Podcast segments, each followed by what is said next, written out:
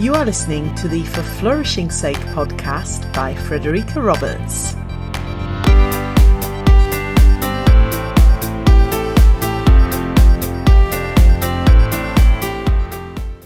Welcome to episode 34.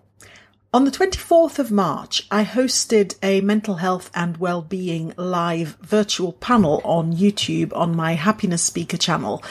Today, with it being in many places and certainly in the UK, the start officially of the summer term at school, but of course that brings with it um, anxiety on the part of parents about homeschooling again.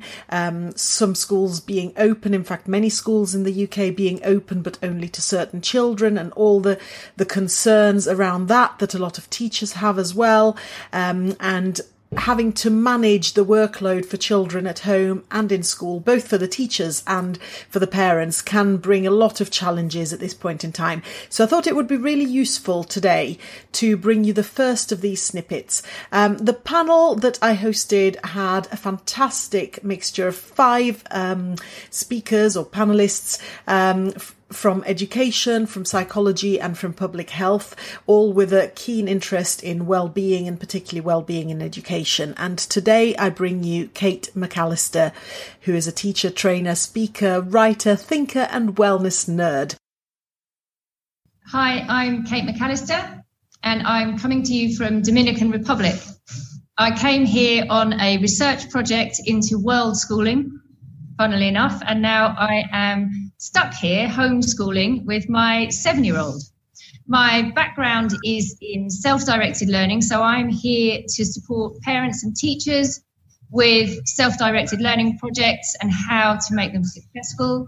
And I also train volunteers who go to work in crisis situations like mm. refugee camps and so, one of the things that I do is helping people to magic something out of nothing. So, when you find yourself thrown into an environment where nothing is how it's supposed to be, how can you create some sense of normality, some sense of pattern, and lay down anchors so that you can find your way back to feeling safe and calm when everything around you is feeling very upside down? Underneath all of those cognitive things is an emotional response. Yeah. And so globally, we are experiencing a crisis, which means that our autonomic nervous systems are freaking out on us. They've gone into fight or flight, but we can't run and we can't fight it.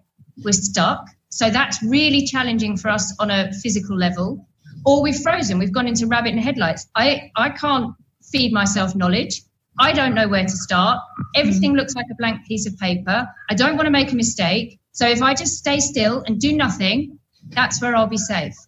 Yeah. So our job as the adults in the household or the adults in the school is first and foremost to bring that sense of safety back. So um, I think it was Kelly who said earlier about how we feel. There's a lovely quote by Maya Angelou, which is um, that she realized that people will forget what you said and they'll forget what you did, but they'll never forget how you made them feel. So, our job as adults, first and foremost, is to try and make the young people around us feel safe. So, talking about what's going on is really important.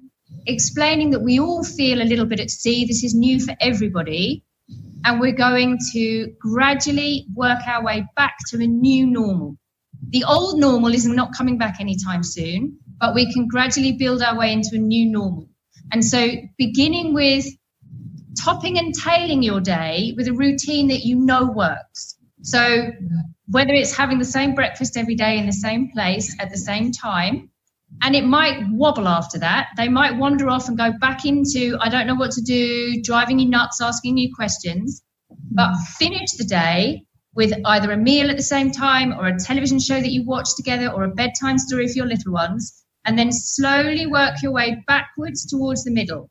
So add in something new each day that's recognizable, that gives you a safe feeling, and slowly, slowly, slowly work your way back towards the scarier stuff, which is self directed learning projects on whatever you like, as long as it's a value. That's massive for most people to wrap their heads around. So that, that would be my advice. Start at the beginning and the end and gradually work your way back in. Listen out in future weeks to more snippets from the mental health and well-being panel that I hosted on Tuesday the 24th of March. And of course, this will be interspersed with our usual episodes from me and from our podcast guests as well. Thank you for tuning in to the For Flourishing Sake podcast. I hope you've enjoyed this episode, and I'd be really grateful if you'd spread the word. If you'd like to get in touch with questions or comments or to contribute to a future episode, please go to forflourishingsake.com where you'll find all my contact details. And there you'll also be able to leave individual comments on specific episodes. I look forward to hearing from you.